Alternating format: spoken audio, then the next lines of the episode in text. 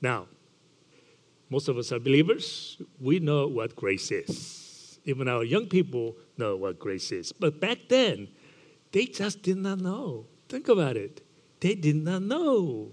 So in the book of Mark, Jesus is spending his three years of ministry working hard, trying to reach them about this concept of grace. That concept of grace is a free gift from our God and can only be realized when he has gone through crucifixion and resurrection. That's the concept and the deity of himself, that he is the Son of God, the Messiah that they have been waiting for all these years and years and years. But they really didn't have this concept of grace. Poor disciples. They're following Jesus. They suspect something. They have a hope. There's something going on with this great man, but they didn't really know the grace that we know today.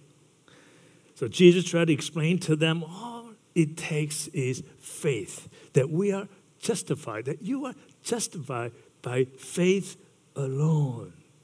The faith. What is the faith at that time? That Jesus is the Son of God. And as you know, most of the people in the book of Mark, they had a trouble believing him that. And who would? Somehow this guy shows up does all these miracles and okay you know some of the sorcerers can do that stuff too and they were, wasn't quite sure and the teachers of law got very agitated and wanted to get rid of him that's the basically storyline so how did he try to explain this concept of grace and the deity of himself well, first, he used the parables, as we've been studying for the last 12 uh, weeks. He used parables to explain mostly what grace is, talking about how to get to the kingdom of God through the faith in the Son of, the Son of God. And to show them that he is truly the Son of God, what did he do? All this effort that he put in, he, the fact that he has a power equal to God. So he goes around and just cures and heals all the sick people, the lepers, and it makes deaf to hear and, and blind to see. Does amazing things. So people saw the result, the product, if you will. They saw the result, the product, end result. But still they questioned. They weren't convinced or truly understanding the grace, the concept of grace. So last Sunday, we focused on one point in chapter 11, saying that grace is not for sale. Remember the story of doves? What does dove represent throughout the Bible? It represents the Holy Spirit from the, uh, from the New Test- from the Old Testament. In days of uh, Noah, the first time he sent out a dove, it came back, indicating there's no hope. Second time he sent out the dove, he came back this time with leaf. What a hope. Water is going down, subsiding. There has hope that we can go somewhere now. There was hope. Third time, Noah sent that dove and never came back. What does that mean? It means that hope is realized. Now, Noah can land somewhere, land somewhere, and begin a new life. Grace is just like that. Can you go back to the previous slide? Grace is just like that. Jesus came to this place of no hope. When Jesus came to Israel at that time, give birth, it was no hope at that time. He tried to explain during his three year ministry the concept of grace. If you believe, you get to go to the heaven, you get to the, go to the kingdom of God. And that will be what? There will be hope. There will be hope. But to get to that ticket to the kingdom, the concept was not good enough. Jesus had to die and he had to resurrect so that grace is realized. Do you understand that? If you do kind of go like this, help me out here. I need to get used to you responding because soon I'll be going to the, the Bethlehem uh, a church down the road somewhere, not too far from here, and you know how they are. You know, they're African American church. You say something, they talk more back to you, get you going. You know, I need a little bit more of that. Got to get into this uh, uh, exercise. Need a little bit of exercise, encouragement from you. So, what is the difference between grace in concept and grace realized? What's the difference between grace in concept and grace realized? Well, as you know, I'm an architect and engineer. We provide services. I provide, when I design something to the owner and the people, I provide hope. If you build this, people will come. If you build this, people can reside. If you build this, car will come and you can make lots of money. It's a hope that I sell. It's hope but it's hope not yet realized. Once it's designed and built, then the hope is realized. Then the real estate brokers come along to sell the home or tickets to the stadium that has already been built, realized. All they need to do is show the product. Here is beautiful stadium. Come. Here's a beautiful house. Come. They provide product to renters and buyers. Grace is like that. Jesus was trying to explain to his disciples I have to die, and I have to rise from the dead. And remember, throughout uh, chapter 9, 10, 11 that we studied, these disciples were following Jesus and they acknowledged that Jesus was the Son of God and said, Who are you? said, You must be Messiah. They acknowledged it. But as soon as the same breath, when Jesus said, I will raise from dead, and they said they had no idea what he was talking about. They did not understand at that time, at that moment, what grace was. Are you following me? There's only one guy. Yep.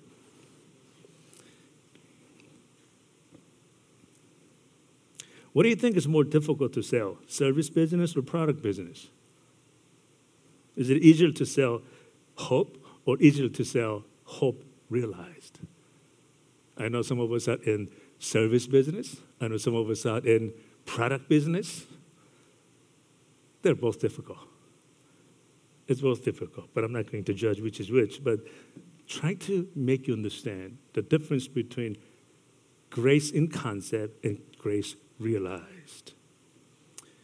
In service business, you sell hope. Product business, you sell hope realized. So when Jesus said, Mark chapter 10, 33, that he will be betrayed and will and the teachers of the law will condemn him to die, and he said, Three days later, uh, he will arise. Disciple had no idea what it meant. They did not know what it took for the grace to be realized. That's the huge difference. They did not realize that two more events must take place for grace to become a reality. That's the death and the resurrection. Now, back to chapter 12, today's lesson. So, what's it about? Guys, I told you. If you take an exam, just listen very carefully. Just write it down. Chapter 12 is all about grace and the deity of Christ. And there's what's the entire book of Mark is about the book of Mark is about grace and deity of Christ, you will get 100 point. You get A plus. Don't try to say anything else. Just say that, the core, the focus. And if you focus on this too, and everything in the book of Mark will make total sense to you. If you don't focus on that, like, wow, why is he saying this? Why is he saying this? You will get lost. So let me briefly go back to the last chapter 11. Now, in chapter 11, Jesus was uh, going into Jerusalem riding a donkey. And kind of exciting, right? Yeah, I think it's exciting.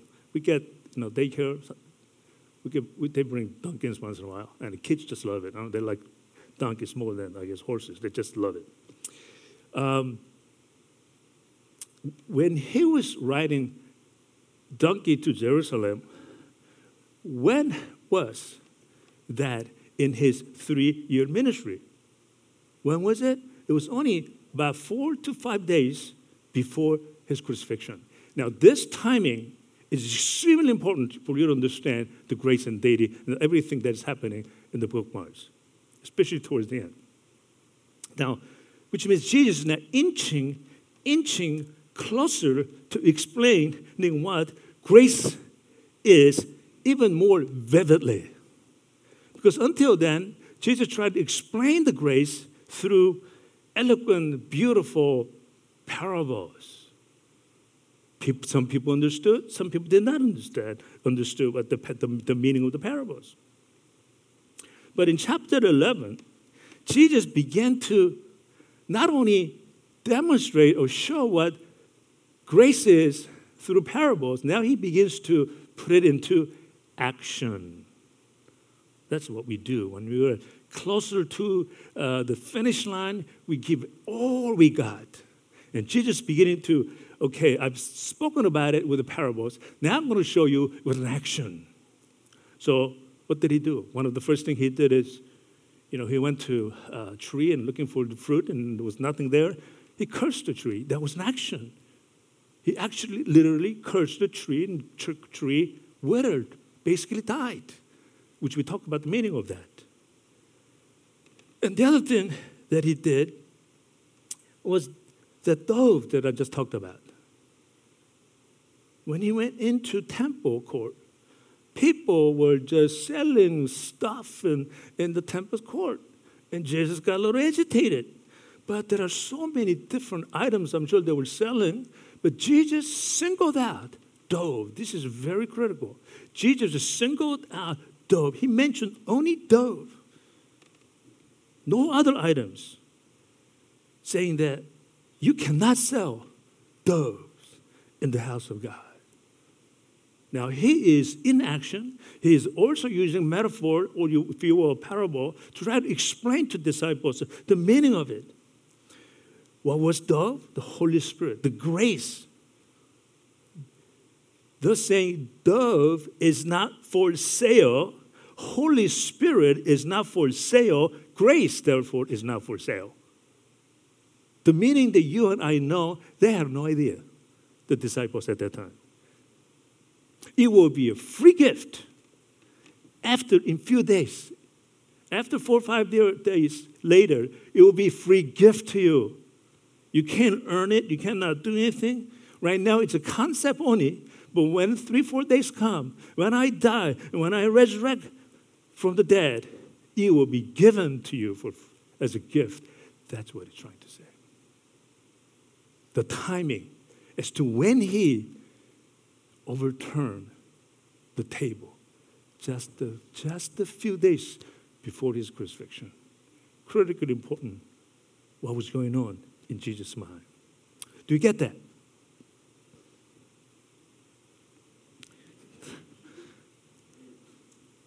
So, in four to five days remaining, Jesus was on the march. I'm talking about the march. April 13th, uh, Saturday is a uh, special march that we will be doing. It's celebrating, it's a little different from this context, but it's related. It's celebrating the 100th year uh, Korea Congress that was established here in the city of Philadelphia. And 100 years ago, lots of Koreans all over the country came hundreds ago. I don't know how they came, probably train or horse, I have no idea. They came, they marched from the city hall to proclaim the independence of Korea. Why am I mentioning the message? Because it was led by the local pastors in the city of Philadelphia. They were not Korean Americans, they were Americans in the city of Philadelphia Brotherhood. They said Korea needs to be recognized. They need to have freedom like we do, as God has given us freedom to exercise. And that's why they did it. So we're going to, uh, you don't even have to be Korean. If you want in it, just go and march. They're estimating about several thousand people to march from Rittenhouse Square into uh, through the city hall down to uh, Independence Hall with the cooperation of the entire city of Philadelphia. It's going to be a fun afternoon. So if you want to hang out with me, uh, you can you can come along. So Jesus was on the march too. He was now ready. He started out with this uh, riding a donkey, and uh, he was in the, in the march to free us. Four or five days later, we will be freed with the grace. So let's go back to chapter 12. What is he now showing in chapter 12? He's showing the concept now. It is so related. It's one of the same as grace, it's concept of sacrifice. Now, Jesus mentioned a couple of times, I will die. In three days, I'll be raised. He talks about dying, but didn't talk in terms of a concept of a sacrifice, the meaning of sacrifice, not just dying, but the meaning of sacrifice. Because it will take a sacrifice for grace to be realized. Until I sacrifice my body, myself, grace is just a concept. It's just a concept. It's, it will be only realized at the time of my sacrifice. So let's read. One of the teachers of the law asked, trying to understand all this. One of the teachers of the law asked in Mark chapter 12, verse 28 through 31. He asked, Of all the commandments that we have in here in the Bible, which one is the most important? Jesus answered, The most important one is this Hear, O Israel, the Lord our God, the Lord is one. Verse 30. Love the Lord with your love the Lord your God with all your heart, with all your souls, all your mind, and all your strength. The second is this: love your neighbor as yourself. There is no commandment greater than this. You know, first of all, you know what is interesting? These two commandments. There are two commandments in here but it's of one. Just like the Lord is one. Notice at the end of the sentence, it doesn't say there are these two commandments are the greatest of all. It didn't say that. It says there is, it's singular. Jesus says loving God and loving our neighbor as ourselves is one command. It cannot be separated. You can love God all you want with the Lord, and if you don't love your neighbor, you have not satisfied loving your God with all your heart, souls, and mind and strength. What Jesus is basically saying, I want everyone to focus on this phrase love your neighbor as yourself. What is the significance of this? because it's about sacrifice. The sacrifice that he will bring in four to five days later. So, what does the sacrifice represent? It is the roadway to grace realized. Now, I can confirm you that this is so. Look at next verse and pay attention to verse 34, where Jesus said, You are not far from the kingdom of God. So, Mark chapter 12, verse 32. So the man replied. When Jesus said in verse 29 to 31 that loving God and loving our neighbor as ourselves is the greatest commandment of all. And when he said it, this teacher of the law said, Yay, Jesus, you did a great job. He says right here, Well said, teacher. The man replied, Well said. You are right in saying that God is one and there is no other Him, to love Him with all your heart and all your understanding and all your strength, and to love your neighbor as yourself is more important than any than all burnt offerings and sacrifices. Now, this sacrifice different sacrificing yourself for others. This sacrifice is basically representing, as it relates to burnt offering, like sacrificing lamb to give a God. That's what the sacrifice is talking about. It's not about yourself. It's something else. You're sacrificing God. But now, who said these words? It was the man said this. Man was basically reciting what Jesus already said. Then Jesus responded and gave us a clear clue for us to wait for the grace to be realized. Let's look at 34. It's beautiful. 34. When Jesus saw that he had answered wisely, he said to him, You are not far from the kingdom of God. You may believe in who I am. You may believe that I'm the Son of God, but not yet. Not until four or five days later. Not until I die. Not until I get resurrected. Grace is not realized. Therefore, you are not far from getting the ticket to the kingdom of God. It is absolutely gorgeous and beautiful. How he said it, when he said it, just a few days before he, he was about to be crucified.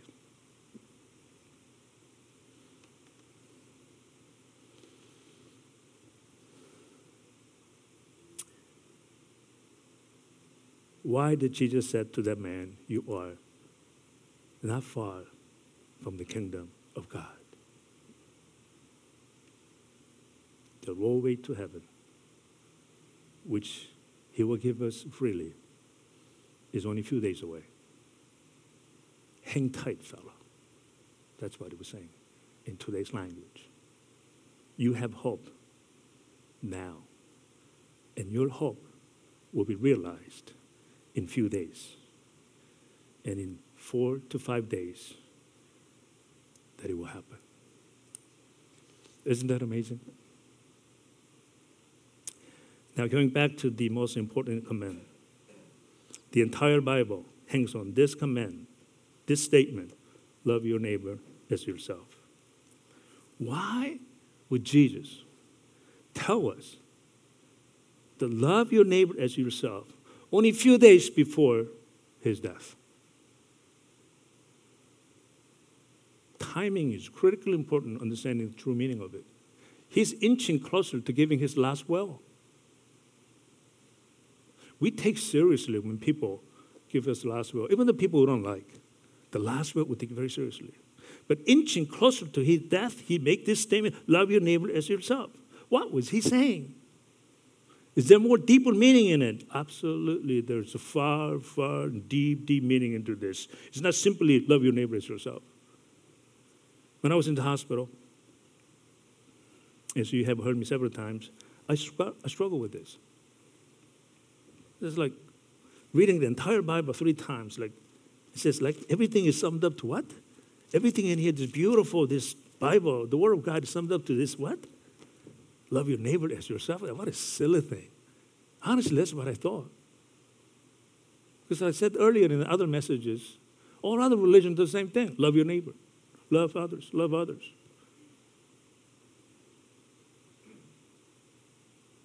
But when I was reading it again, in the context of this and the timing of this, I left out huge component to this statement. I read love your neighbor as yourself, then I interpret as love others. That's not what it says. It says love others as yourself. And I start wondering as to the meaning of yourself. And why this was so important. So when you reflect on why, that reflect on that Jesus came to us to die for us. And when you reflect on the time, he spoke these words just a few days before he would be crucified.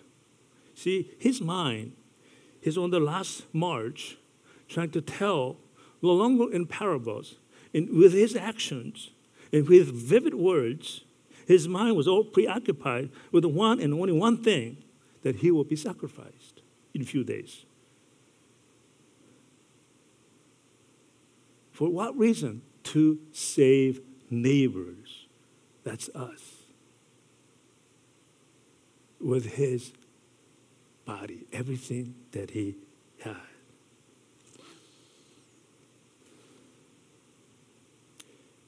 This is all about sacrifice. Love your neighbor as yourself is all about sacrifice. Love others as yourself. Jesus loved us as himself. So he decided to die for us. And that's sacrifice, and that's a mercy, and that's a grace.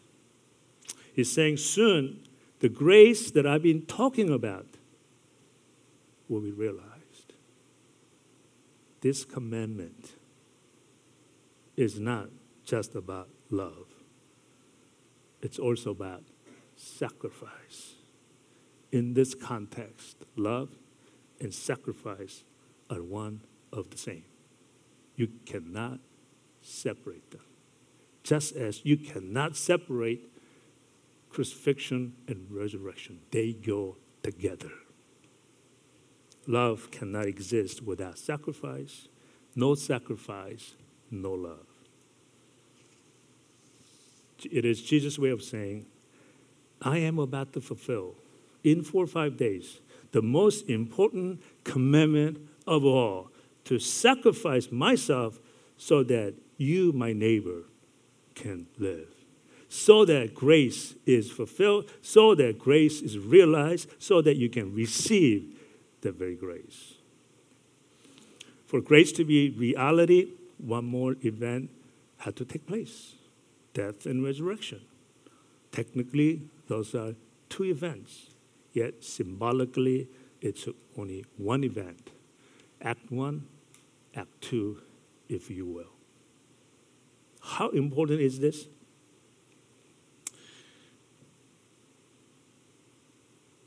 Galatians 5:14. The entire law is summed up to this single command: love your neighbor as yourself.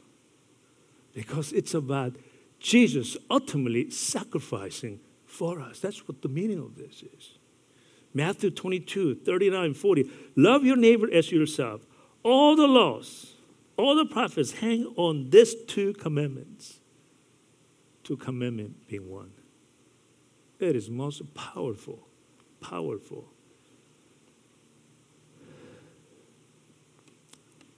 Command that Jesus summarized for us because he's basically summarizing his life. So, what is the lesson for us, those who have received grace already? We are to sacrifice for one another. Forgiving is sacrificing. Giving enemies something to drink is sacrificing. Exercising grace in a daily basis is sacrificing. Humbling yourself is sacrificing.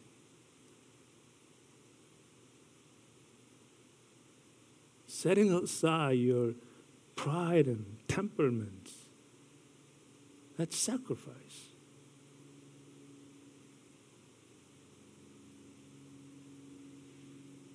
That's what our Lord Jesus wants us to do.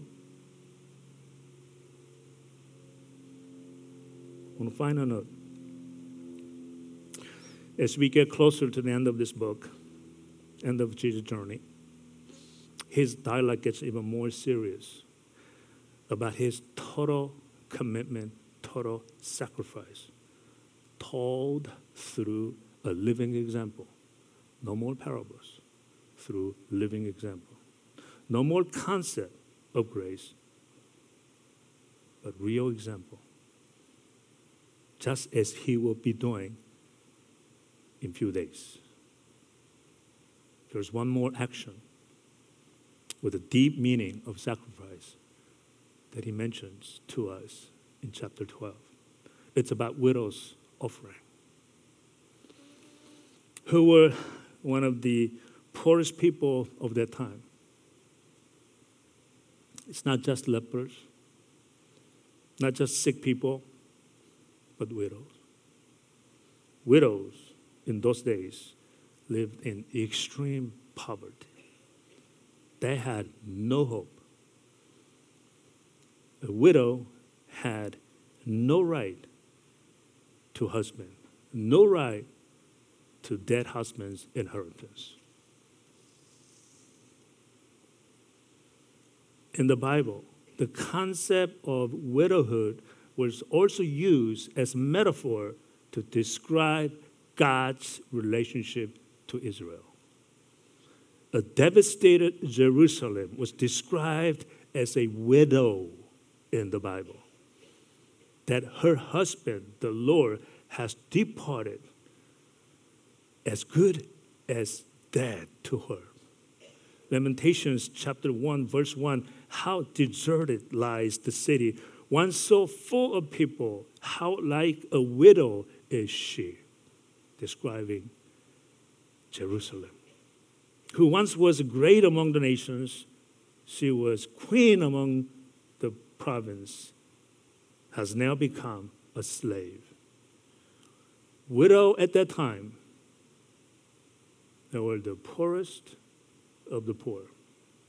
They were despised, rejected, and they had no hope. And when Jesus was at a temple, Jesus saw a widow giving as an offering two small copper coins worth only a fraction of a penny. When the rich people threw in large amounts, and Jesus saw that in living example, then call his disciples, try to explain to them about sacrifice, trying to explain to me in four or five days, I will be giving my total sacrifice. He called his disciples and taught them about what is to come in few days. Jesus said in Mark chapter 12, verse 43, 44, calling his disciples to him, Jesus said, I'll tell you the truth. This poor widow has put more into treasury than all others.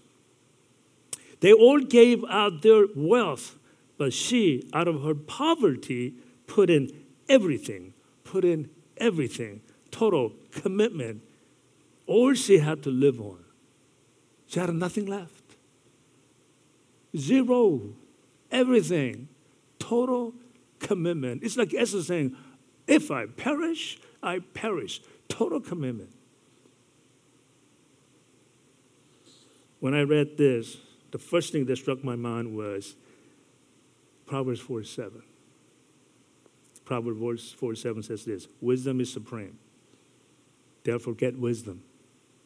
Though it costs all you have, get this wisdom, get this understanding.